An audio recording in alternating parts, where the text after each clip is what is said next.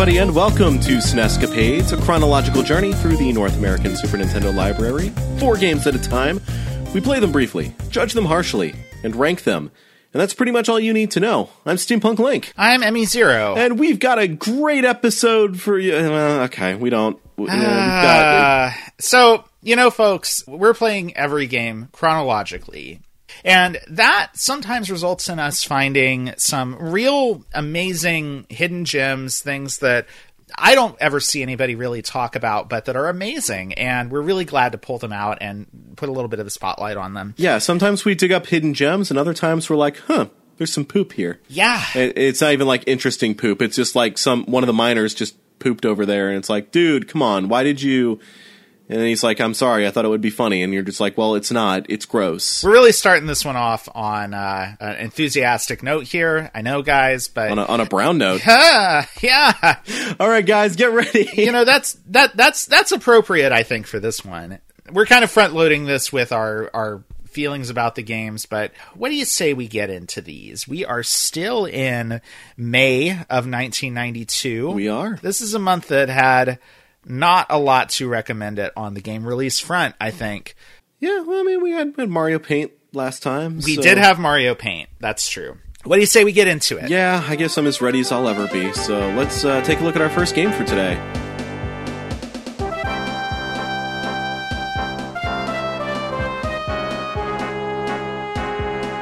Here's Johnny. Yeah, here he is. This is um, John Nicklaus's golf. Good old. Uh, uh, sorry, uh, um, no, Jack Nicklaus golf. So Jack Nicklaus, uh, he's a famous golf player, golf man, right? yeah, yeah, he's a famous golfer. Although uh, from the surprisingly good digitized photos of him, I I thought he was the guy from Coach. That's fair. He does look like the guy from Coach. That's definitely true. who would later voice Patrick the Starfish on SpongeBob. Anyway, this is golf game number five for us, and this is episode 15. And I don't think we've had an episode in which we've covered two golf games. So that means a third of our episodes have had golf in it. I don't necessarily consider golf to be as much in like the American public consciousness necessarily as say like football or baseball. It's really surprising how many golf games there were for the Super Nintendo in its first year. Do you want to talk a little bit about about this game and the series it's part of? Uh, yeah, so this is actually a port of a game called Jack Nicklaus Unlimited Golf and Course Design, which was released for the Amiga and MS DOS. Uh, it was developed by Sculptured Software, uh, who are also credited for this version on the Super Nintendo. Was published by San Jose-based publisher Accolade, who would end up getting acquired by Infogrames, which seems to be happening to a lot of uh, It, it sure a lot of does. folks yeah. that we've been talking about in Yeah. the past couple episodes. and uh, again, we will talk about Infogrames uh, later on when we get to the first Infogrames game. Sculptured Software, I don't think is a company we've talked about before on this show, but uh, they were a pretty prominent developer throughout the 80s and 90s. They were founded in 1984 in Salt Lake City. Dozens of games to their credit. Uh, some of them developed in house, and some of them were ports that they worked on. And of those ports, they actually worked on some pretty important franchises like Carmen Sandiego and even did an Atari port of Mario Brothers. Wow. Okay. So yeah, so being such a quality studio, they ended up being sought out by Acclaim and were acquired by them in 1995. And well, if you know anything about Acclaim, you kind of know how the rest of that went. Um, and if you don't, we will also talk more about Acclaim later on because their name will be popping up pretty soon. I Uh, think. like an episode away. I think. I think next time we're going to talk about them. So look forward to that, folks. Ooh, fun. Yeah. But anyway, so this was a PC game. Uh, kind of an old PC game at this point, I think. About two years old, I believe. Yeah. And was ported to the Super Nintendo. And not only did it lose a good chunk of its title, it lost a lot of its features too, primarily its course design feature. Um, instead, what you've got here is a feature in which you get to pick courses that are already in the game and cobble 18 of them together into your own golf course, which, eh. It's even more disappointing when you realize there's actually only two 18 hole golf courses in the game. One of them based on an actual golf course, the Muirfield Village, located in Dublin, Ohio. and the other one is the fictional Bears track, which Nicklaus designed himself. And I don't know if that means he actually designed it using the game's course design tools from the computer versions, or if it means that he just picked his favorite 18 holes from other golf courses throughout the world and cobbled them into a course. Um, I've read things that have led me to think that it could be either one of those two scenarios. And unfortunately, uh, I don't know that that the result is anything to write home about. No, I think that this game is pretty feature starved given what we've already seen on the Super Nintendo Yeah. as far as golf games go. It's also not very technically impressive. No. The courses look kind of nice. There's a lot of trees and stuff, though you have to wait for the trees to get drawn in one by one, which can take a while. I don't even think it looks quite as impressive as some of the True Golf Classics games. Like I think Waialae looked better and didn't take quite as long to load. For all the stuff that I personally complained about with how slow Waialae was to like change camera angles and like draw in new scenes, this one, uh, which is doing a similar thing, feels much slower than that. And yeah, it just overall looks kind of drab to me. I feel like this game, it, it feels like it has parts of all of the other golf games we've played, but it's worse at each of those than those games were. This game does use the three click method that uh, PGA Tour uses, but it's not nearly as readable or as well laid out as PGA Tour was. it feels really fiddly in this one. yeah, I, I didn't find it nearly as intuitive, and I wasn't even quite sure if it worked in the same way until I'd played around with it for a little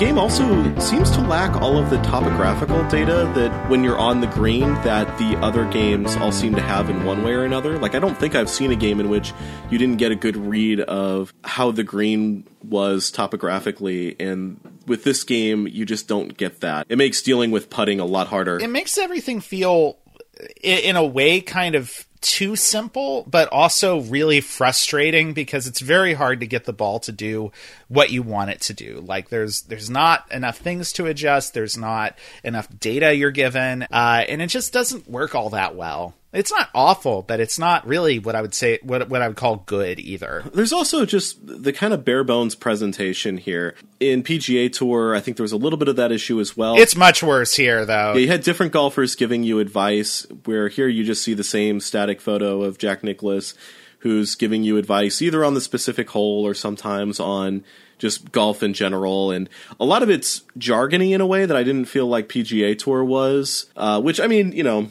People who bu- are buying this game probably understand the jargon, so that's fine. But hey, Jack, I don't want to hear anything about your wet shots, okay? Yeah, please. Okay, Jack? Yeah, no. You also get a really ugly digitized sprite of Jack Nicklaus when you actually like hit the ball.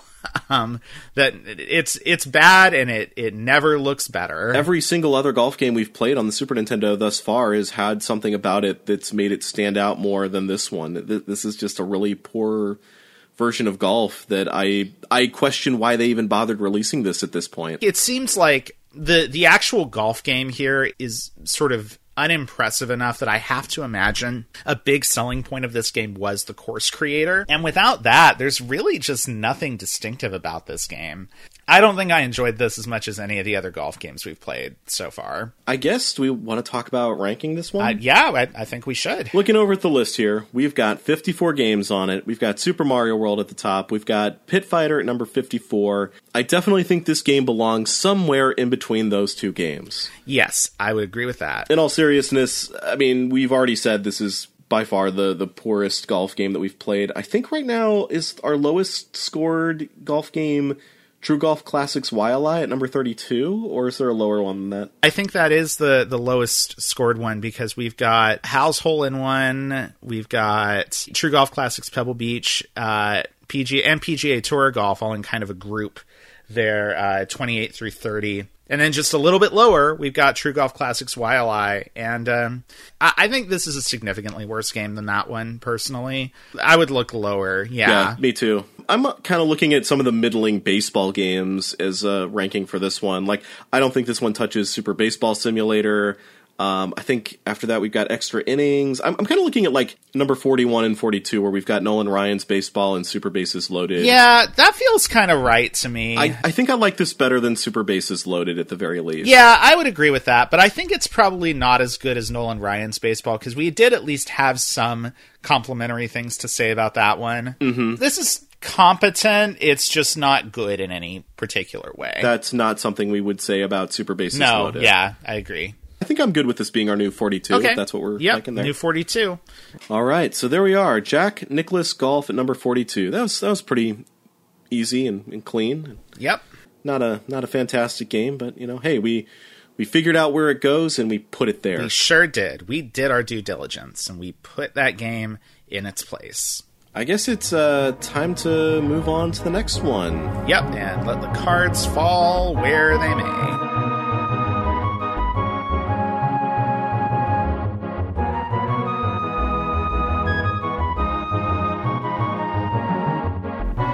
Believe in the heart of the cards. That's a thing from an anime. Nice. Anyway, we are looking at Arcana by HAL Laboratory. I was not terribly familiar with this one before we played it for the show. Were you? Uh, no, I had never heard of this one. It is, uh, it turns out, one of several HAL games from this early period of the Super Nintendo that I was utterly unaware of. It's an interesting game. This is a different sort of RPG than any of the other RPGs we've we've really played on the show before because this is a old school sort of dungeon crawler RPG. This one takes place from a first person point of view where you are playing as Rooks, swordsman and card master, I believe is what they call him. I guess in the fiction of this world, kind of like a, a magician that can use, I guess they're sort of like tarot cards to perform magic, basically.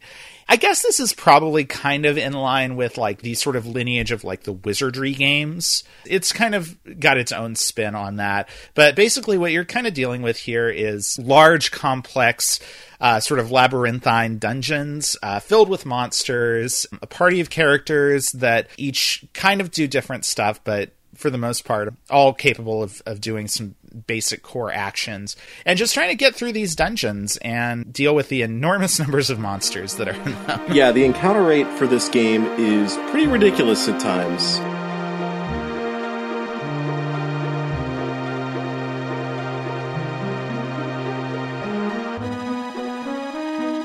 Curious aspect about this game's presentation, and the one from which it likely gets its name, is the fact that most elements, including characters and monsters and even some items, are presented as cards. The borders of the cards tell you a little bit of information, primarily with what element an enemy happens to be aligned, but other than this, the card system is actually completely aesthetic. This isn't a card battle game by any stretch, it's really just a pretty bog standard RPG when you get right down to it. It's an interesting presentational choice because I was sort of surprised and then I was surprised again by this because I was like, okay, card. I, I, guess I'll see how this plays. I'm not sure how hard this is going to be to grasp. And then I was like, oh, no, wait, this is just a turn based RPG where everything is presented like it is on a card. If you've played a Dragon Quest game, if you've played Phantasy Star, any Japanese computer RPG with turn based battles, you will pretty easily be able to grasp what's going on here. So, the only way in which cards really come into play is that Rooks is referred to as a card master, and he can purchase elemental cards that he can use in lieu of spending MP to cast a magic spell. He can actually use up to three cards on any one of his turns, which casts some sort of elemental spell on his enemies. It's not a terribly robust system, and the fact that the game doesn't encourage you to use it more is kind of disappointing. All the characters are talking about Rooks as a card master. I kind of thought that maybe that meant he was going to be a more elemental magic caster sort of character, which would be unlike a lot of Japanese RPG protagonists in which you're mostly just hitting the attack button and using a sword, but it turns out, no, Rooks is still pretty much that too. He can just also do this card thing, but the cards just aren't really well surfaced in this game, and that's a shame because I think it's something that could have made this game a little bit more unique if, if it encouraged the player to use it more. Yeah, definitely. I very much agree with that.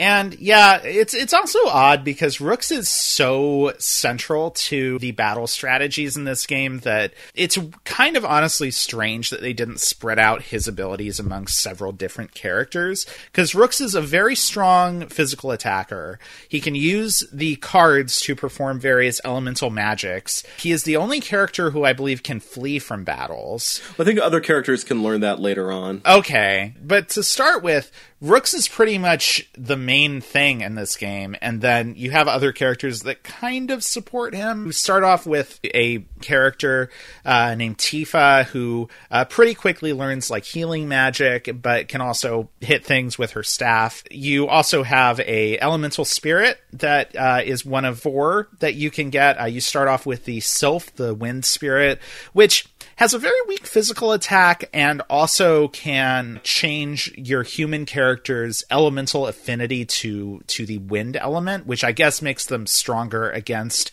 uh, monsters of the opposing type. For the most part, it's pretty much just Rooks attacks things, and then you kind of kill time with the other characters until it's time for Rooks to attack things again. Yeah, that is how that first dungeon feels. And honestly, it's how the second dungeon feels too until you finally get a third human character in your party. So the elemental companion is sort of the other unique aspect of this game. But again, it's something that I wish the game embraced and used more effectively because uh, Sylph, as an attacker, quickly becomes pretty much weak to the point that she's irrelevant and that the only role she's going to play is shifting your elemental properties when you happen to be fighting a monster that's weak to those. Yeah, I played through the first dungeon and most of the second, and I never encountered another one of the elemental companions that Rooks can swap Sylph out for. I don't know if those are encountered later on as part of the story or if you have to do something to acquire them. I'm, I'm, not sure. But, eh, you know, I feel like if, if I had those other elemental characters or if I found them sooner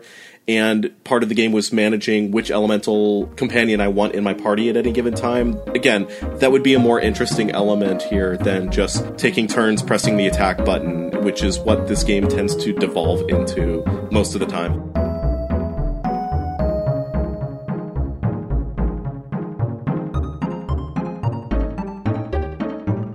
The other thing that's a major component of this is the enormous sort of labyrinthine dungeons and navigating them, which uh, I think it's pretty obvious, having played some of this game, that this game kind of expects you to do the very old school dungeon crawler thing of getting out some graph paper and kind of making a map of the dungeons yourself as you're going through them.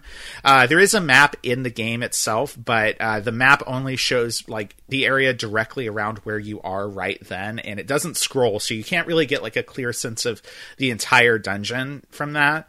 I didn't realize that's the way this game was uh, at first and by the time I did, I was so f- deep into the first dungeon that I was just lost, and I didn't know if starting to make a map from there would even really have been useful for me.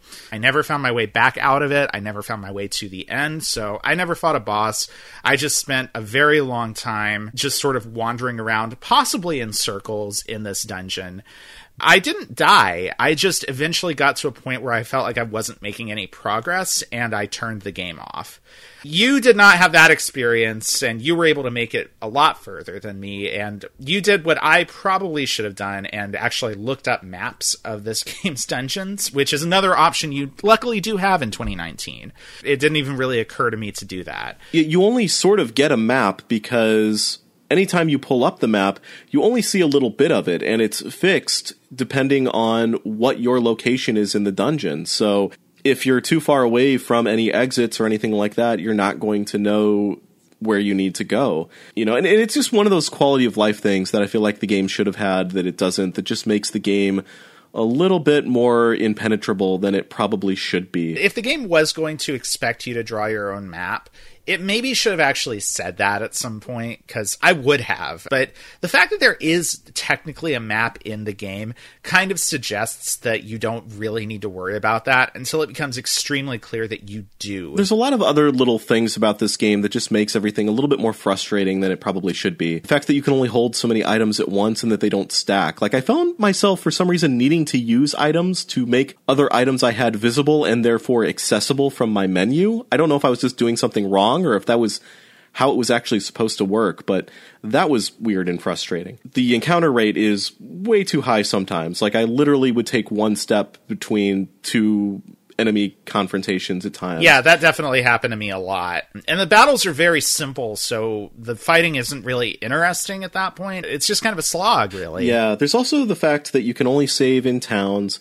And also, if a single human character loses their HP, it's game over. There's no revive items or anything like that. Your elemental can fall in battle and you can revive them in a town, but if any human character at all dies, then yeah, you have to reload a save. That's rough, yeah. The other thing that I read about with this game that obviously I didn't experience because I never made it out of the first dungeon is the fact that apparently you can't revisit dungeons in this. Like once you finish a dungeon, you're on to the next one. So if you're not actually adequately leveled up for that next dungeon by the time you get to it, there's no real way to like you know, grind for experience. You're just fighting much stronger monsters that will kill you very quickly. It's possible to get yourself into an unwinnable situation in this game, apparently.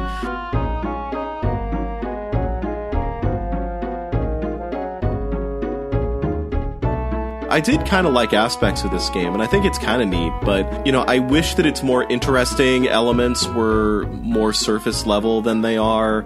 You know, again, going back to the whole card magic and the elemental companions, I wish that it just had a few of those quality of life improvements that we're talking about. Otherwise, you know, this would be a, a really, really recommendable game, and as it is, it's just kind of it's all right, but not very great. There's too much stuff here that doesn't work quite right, I think. I think it looks pretty nice. The presentation's fairly simple, but there's kind of just enough uh, detail and animation to things that it, it, it doesn't look really static and, and boring for the most part. I don't really have much to say about the music. Uh, it's okay, but it's just sort of there. Yeah, um, this game also suffers from a very poor translation. Oh yeah, that's very true. I sure. never had a good sense of who these characters really were, or you know why I should care about them. And I think that that's maybe just a problem with the translation not being very good and, and not really fleshing these characters out very well. Well, because it certainly does try. It has like a, a pretty lengthy intro cutscene, sort of setting up the political situation in this world and who this character you're playing as is. But yeah, the translation's not very good, so you don't really get much of a sense of like why any of the stuff you're doing right now matters particularly.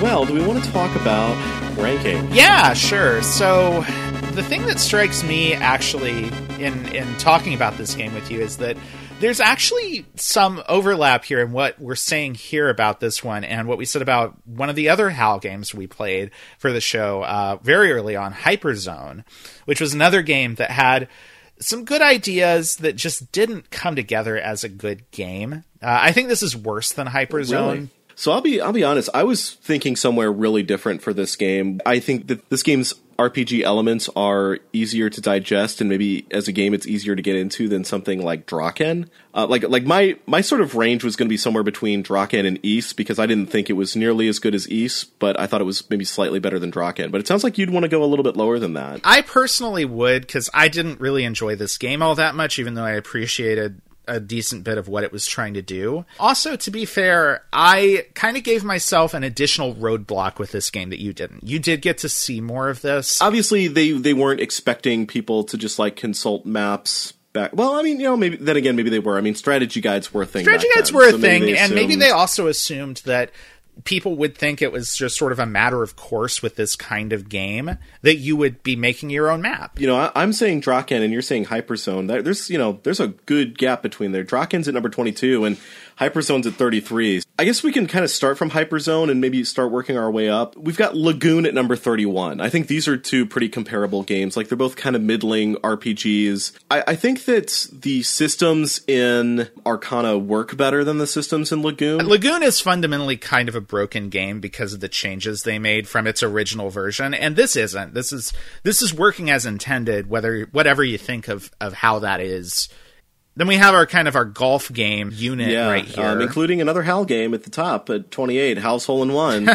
yeah, you know, really thinking about it, like it's hard for me to say I think that this game works better than, say, something like PGA Tour Golf. I would be okay with putting this between PGA Tour Golf and True Golf Classics Pebble Beach, it, uh, so making it our new number 30. I would I would that? feel good about that. Um, do you feel good about that? Because I, I know that you were looking a lot higher for this. I mean, like it's it's hard for me to say that I think this game is worse than Drakkhen, but it's definitely a lot less fascinating than Drakkhen. Like Drakkhen was very bold and it took risks. A big problem with this game is that it didn't take enough risks. Yeah, because if this game was sort of out there doing doing something really unusual, I would definitely, honestly, give it a lot more leeway for the parts of it that I didn't like but because it's so much in kind of a particular mold uh, for this kind of game, you know, I can't really say, oh, well, at least it's, you know, really trying something different. It's got systems in there that it should have leaned on more to make it a more unique experience. And they didn't do that. Okay, so Arcana is going to be our new number 30 game. Yeah, I think I'm okay with that. I think that's a good compromise, especially coming out on a system that already had some, you know, decent RPGs on it. It it, it needed something different and it just didn't do it. So Someone some could say that it's the Jack Nicklaus golf of RPGs. that's not fair. It's Jack Nicklaus golf is a lot worse than that, but yeah. Oh my god, I I am so not looking forward to this next one. Like even more than just like yeah some of the really bad games we've played because I don't even know how to approach this. But I, I guess we just got to yeah. do it. Yeah, we do. Let's let's do it.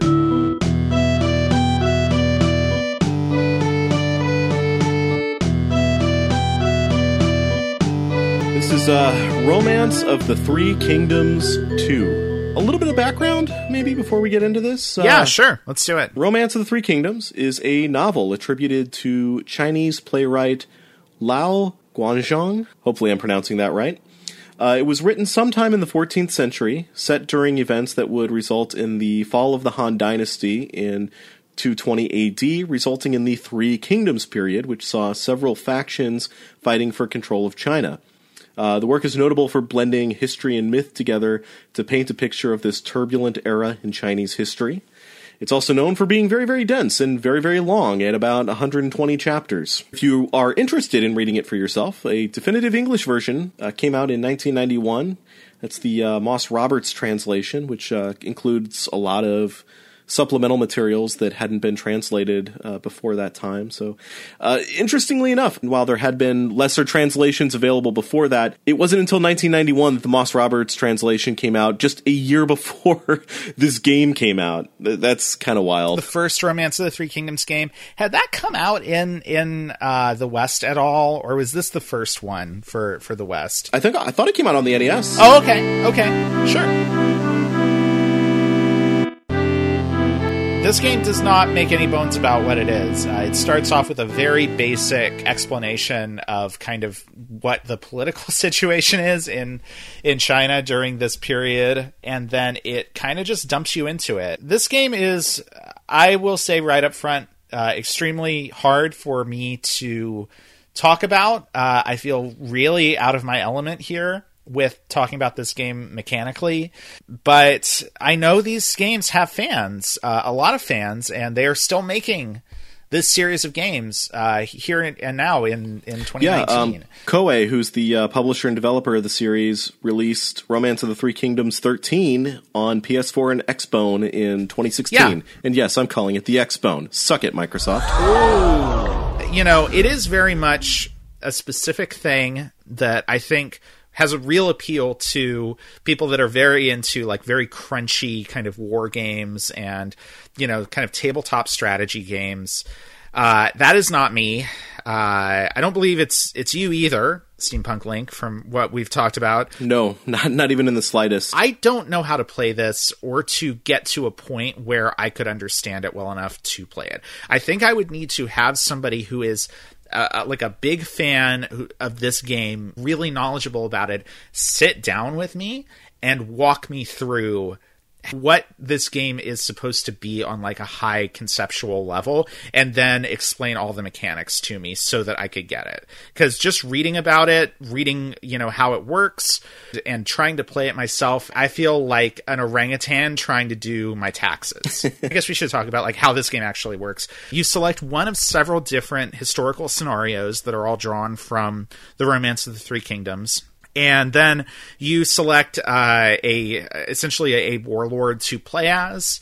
Uh, you select who your generals are, who's under you, you know, all of that, and then you select one of several provinces on a map to control and then the game starts playing out from there. It's turn based. You have a bunch of different options. You can collect taxes from your people. You can do various things that are kind of peaceful or diplomatic communications with other provinces. You can spy on them. And I just felt so at sea with this that eventually I was sitting there kind of paralyzed with indecision and confusion.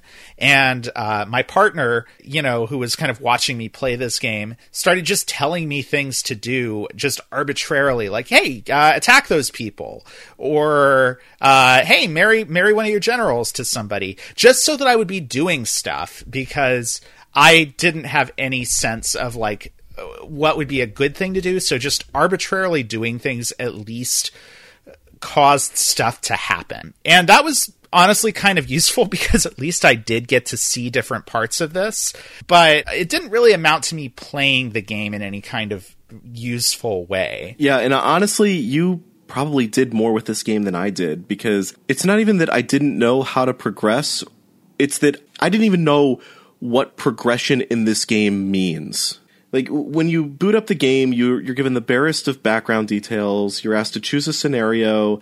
Scenarios determine what rulers you have to pick from rulers determine what sorts of resources you have and which provinces you control and which generals you have access to. And generals have a huge influence on your combat negotiation capabilities. There's just systems within systems within systems. I know that there are fans of this sort of thing you know and, and i'm glad that this kind of thing exists for them. There are really complex board games out there that you know are like the last things i would want to engage in but i know that they have their fans. But the thing is that those games have lots of documentation with them. And this game has a manual, and granted a 45 page manual, so you know it's it's even that is you know kind of substantial, but it's there's still just not a lot there. And if you don't have that manual, then this game is even more opaque to you. I really wish that this had some kind of tutorialization within the game itself. You can even set the game to like a, a sort of de facto watch mode by choosing zero players. But even when I'm just watching the game play itself out, I still don't understand it. When I start the game, I've got all these different stats and everything. Like I've got gold and rice and horses. And what are these for? Uh, according to the manual, I can use the gold and the horses to barter and possibly woo other generals to my side or form alliances. One of the things that was good about what I did about you know, kind of just doing random things is I did at least start to see what some of those things meant. Like, for example, rice is essentially like an energy meter that you use when you're going off and trying to attack another province. Like, you can let, you can stay in the battle for X amount of time based on how much rice you have, basically. That isn't obvious. But that's the kind of None thing that's not clear unless yeah. you either already know what you're doing or you just do stuff. Like just from your main screen, there's a stat called cost. And what the manual tells me that means is like that is how much rice you can buy for a hundred gold for that turn. Like, would you have assumed that that's what cost means just on its own? No, like, no. And also, the, the, let's talk about the turns as well, because one of the things that bothered me about this was the fact that I could seemingly keep doing a basically infinite number of actions during a turn. Like there wasn't anything governing like how much stuff I could do during any particular turn. So I never felt like I had a clear sense of what a, a successful use of my turn would be. I think the game just expects you to know what you're supposed to be doing from the start. So it doesn't like try to put any kind of a structure on this.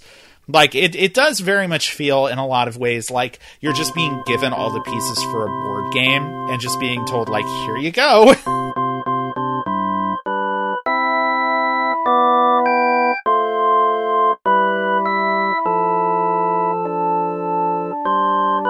know that there are a lot of games of this time period that we're really just expecting you to sort of bang your head against the wall until you figure things out on your own. The sort of time commitment that this seems like would be required to start figuring that out to get to a point where you're actually playing this game effectively just feels like so much that I just Yeah. yeah. Mm, I don't know. I, am with And you. The other thing about this game is that because you have different scenarios that you're playing out, starting points are going to be different depending on those scenarios. And warlords and generals and everybody else are going to be different depending on what those scenarios are. There's an element of asymmetrical play to some extent with this game because some rulers are going to be in a more advantageous position as the scenario opens than others. Like I was reading a fact to try and help me maybe wrap my head around this game a little bit and the writer was sort of telling me, okay, in the first scenario, these are the armies that are going to start with a bit of an advantage. So you're going to be kind of playing on easy mode if you're if you select one of these. If you want more of a challenge, then you want to select one of these armies because they're going to be at a disadvantage. And you know, like none of that is told to you through the game. And I feel like that's a pretty important element. The one thing I'll say is kind of neat is that like you can play up to like 12 players or something in this game because, you know, essentially every single army could have a human player behind it. I can't imagine knowing anybody who would be this into something like this, who, who would have been this into something like this back in the day at the age that I was when the Super Nintendo came out, which was, you know, what the primary audience for that system was. You know, and, and I, I knew some people who were really hardcore into RPGs more complicated than the ones that I wanted to engage with even back then. But boy, this just seems so out there and I I honestly don't know how to rank this because I don't know how to play it. This is difficult to rank in a different way than some of the other games we've had trouble with.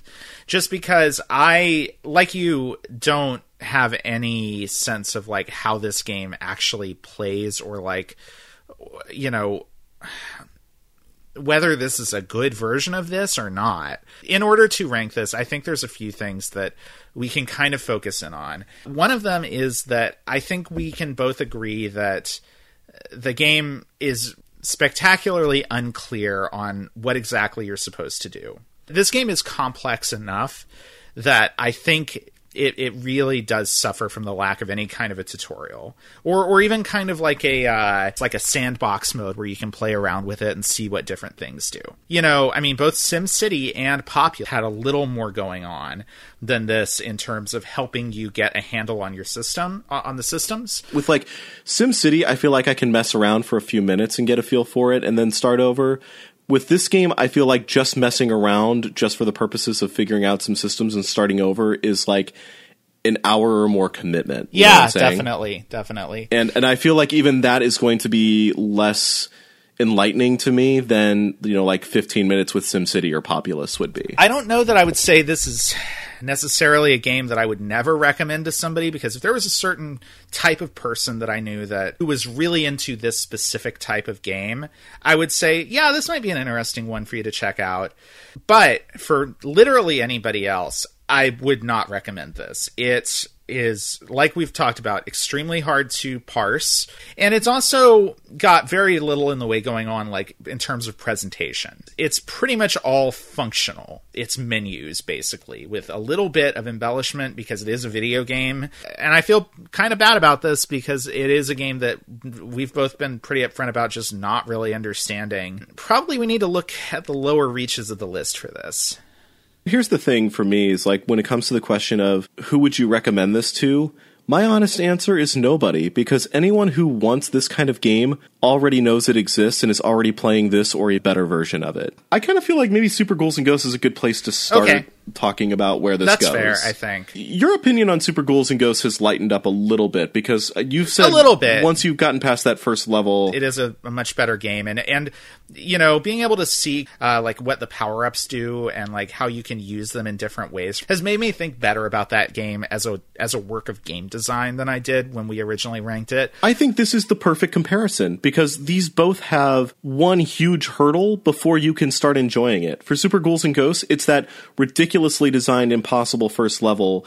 And for this game, it's just learning what on earth even this game is. Yeah, that's that's pretty true. I think actually, So- yeah, you're right. I could see myself getting through that first level of Super Ghouls and Ghosts before I could see myself being able to penetrate Romance of the Three Kingdoms and figuring out what it even is. So I, I think maybe, Maybe- maybe this is the new 49. Yeah, I think this is probably the new 49. I certainly wouldn't put this below Xardion. I'm, I'm willing to concede that this is probably an extremely functional game once you know what's going on. but boy, that that barrier to entry. yeah, so it sounds like this is our new number 49. Uh, Romance of the Three Kingdoms 2, breaking the top 50, just barely. yeah, yeah, and you know what? That's probably going to be a, a high point for the rest of this episode because um, yeah, we got one more game. Uh, it ain't getting any better. it sure isn't.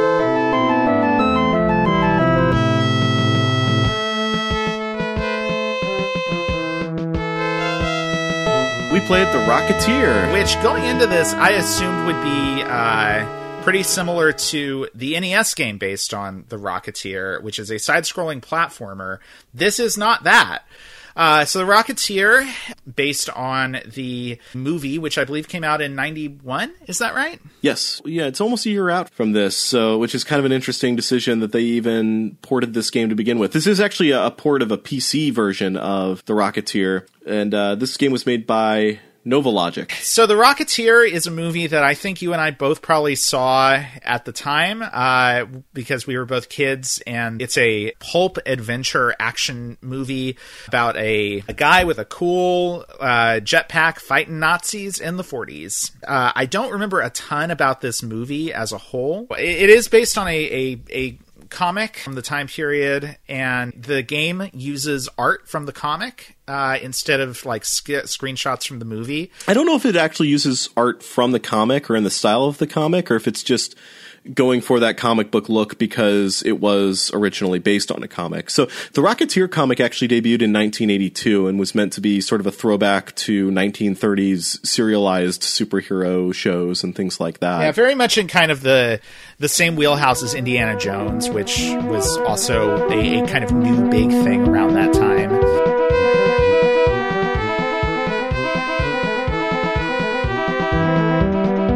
Yeah, the aesthetic of this has got like a sort of digitized graphics look with the comic book interstitials, which kind of works, but also there isn't a whole lot of art to this game. No, it's not. And actually, the digitized graphics in the levels mostly look, frankly, pretty bad. Um, you know, I, I I would say that this game at its best often looks like the kind of like early 2000s flash game that a company would make to promote a movie on like their website. yeah, yeah, I could see that. This is essentially a minigame collection. Uh, so there's a few different things here. The first two levels are, and I don't understand why they did this, uh, a, an extremely repetitive airplane race that you have to win. It, it contains almost no real like nuance to the gameplay. Uh, I was not able to successfully complete these stages. I, it seemed like I could push a button to start the engine.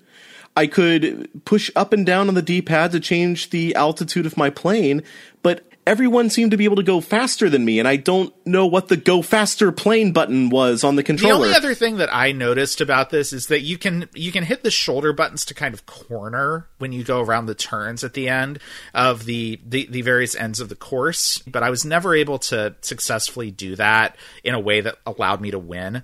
You have to do 9 laps in this race. It's long. If you can't do this, you can't actually move on to any of the parts of the game where you're using the Rocketeer and his cool jetpack.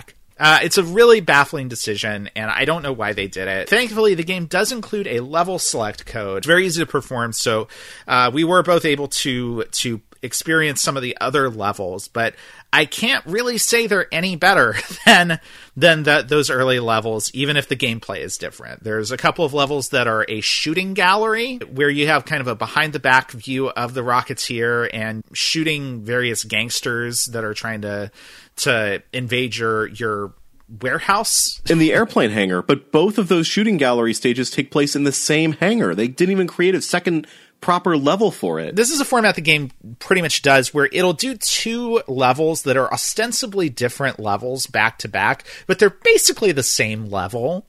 Like there's no real difference between them and they go on for so long. I can't overstate how just repetitive and and dull this game is to play. Everything about this game is mediocre at best. Like The graphics are fine, but they're not terribly impressive. You kind of thought they were ugly. I, in, you know, I, I, don't think they're great. think some of them certainly. I, I are. mean, they're better. Some are better than others. They actually the worst graphics in this game are in the, um, the next set of stages after the shooting gallery, which are the two um, side-scrolling shooter stages where you are actually controlling the Rocketeer flying through the sky and and shooting a variety of bombs and guys in white suits and airplanes that are kind of coming in to attack you. and other people with rocket packs, which would seem to undermine the entire premise of the movie. So in one of those, you're using the Rocketeer himself, and the next one, you're using like a little airship that controls essentially exactly the same as the Rocketeer. Finally, there's a stage that is sort of like a really bad version of like Karateka, where you're standing on one of the fins of the airship of the bad guys and fighting that that sort of drop down onto to the ledge in front of you, and it's kind of like a uh,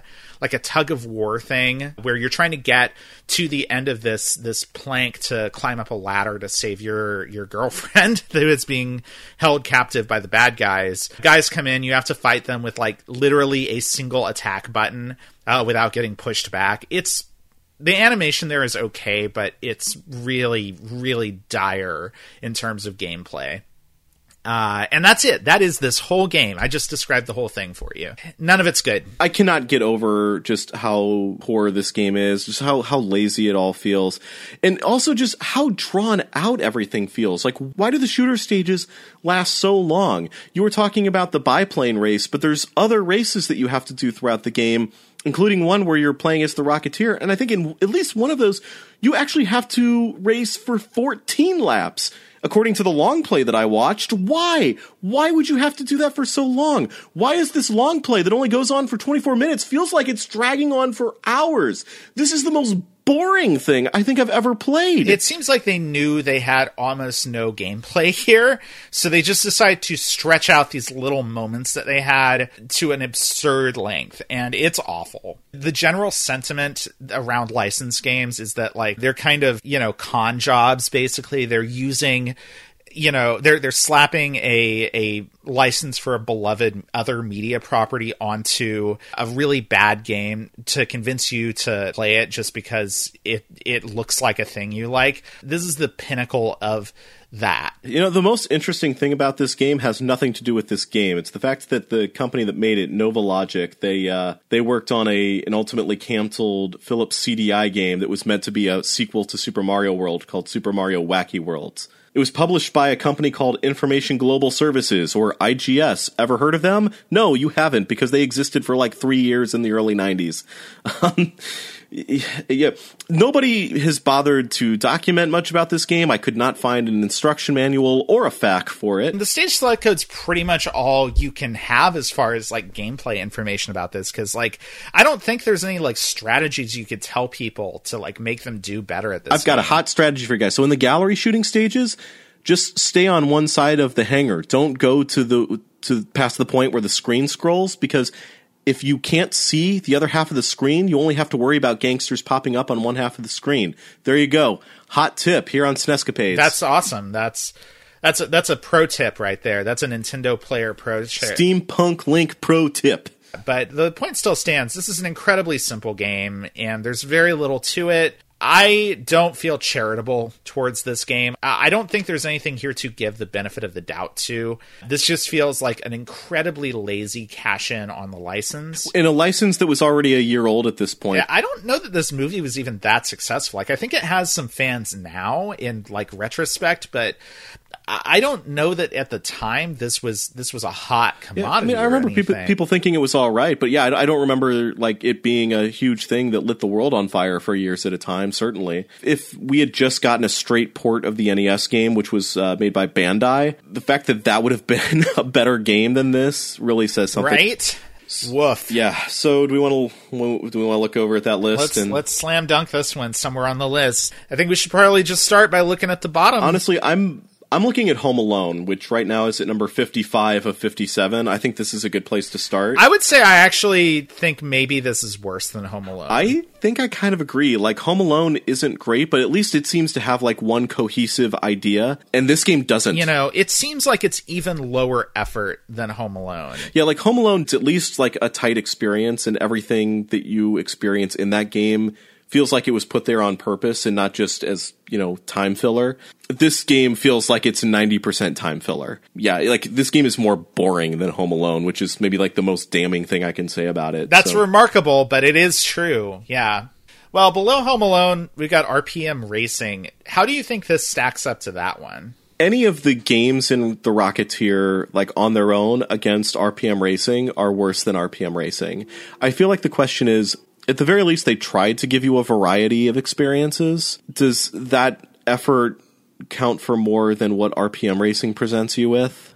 But again, like I say effort, but like this game feels like there's just so little effort there. Yeah, I don't know that there really is effort here. I think there's a grab bag of different ideas. I think that's partially just because these things are all so simple that you actually couldn't make a whole game out of any of them. it's one ambitious thing that's executed really poorly versus five really lazy things that are all executed very very poorly and i don't know which one is better at that point i would say like the gallery shooter areas work better than the racing actually works in rpm racing but like it's so boring that i don't know if i care that it works Yeah, you know? right. I feel the same way about the uh, the the shooting st- the, the side scrolling shooting stages. They work, but they're not fun to play in any way. I think I might give it to RPM Racing. Yeah. Like, because you know, they were that sacrificial lamb that went out there and tried the, the double resolution thing and were like oh, that didn't really work. you know, so that everybody else knew not to do it, you know? Do we need to have a conversation about Pit Fighter versus the Rocketeer? Yeah, I mean that, that's the thing. I, I still think Pit Fighter is actually worse than the Rocketeer in a lot of ways. Like, I don't think that the Pit Fighter's fighting is even as good as the bad, like the various bad gameplay systems in the Rocketeer, and those graphics are awful. Yeah, When I was writing my notes for the last level of the Rocketeer, I actually wrote, this part of the game looks like it has brawling mechanics that only Pit Fighter would be en- envious of. because yeah, they're not good, but the brawling mechanics in Pit Fighter are. are honestly about as bad and at least and at least in the rocketeer you're trying to do something beyond just hit the bad guys in that stage it's a mess, but it's still not worse than Pit Fighter. yep So yeah the Rocketeer looks like it's going to be our new number 57. i would say congratulations to the rocketeer but i'm not That was, uh, yeah, this one's been a little bit of a bummer, guys. Not going to lie. Yeah, I mean, I don't know that I really had expectations for any of these games. I can't really say that for the most part these disappointed me, but I I don't think I would want to play any of them again. Yeah, I might give Arcana another chance, but I mean, there's already better RPGs on the system that I don't know if Yeah. it's worth the time. So this one's a bit of a bummer, but you know what? Hey, there's going to be days like that sometimes. It's going to happen, and we all got through it together. And that's sure, what matters. we sure did. It brought us all closer together uh, as a team. I think. We want to look forward and see Yeah. if um, Let's look forward to next uh, to next week and see if uh, maybe there's something better on the horizon. I'm um after looking at this, I'm I'm not going to hold out a lot of hope, but we've got Super Soccer, Krusty's Funhouse. Oh, sorry, Krusty's Super Funhouse. Gary Kitchen's Super Battle Tank War in the Gulf. That's a mouthful. oh right yeah, getting hot in the kitchen Yeah. with some yeah. Desert Storm. and uh, Space Football one on one. really get that, but I okay. I don't know how one on one football works, but I'm excited by the concept of space football, though. Maybe that's fun. Yeah, because I mean, you know, sci-fi elements in sports games work so well. Look at Bill Laimbeer. Oh wait, well, folks, uh, join us for that. I'm sure it'll be something. Join us next time to have a time with us in these games. Yeah, yeah, we'll have a time. So until next time, I'm Steampunk Link, I'm ME Zero. and uh, play it loud.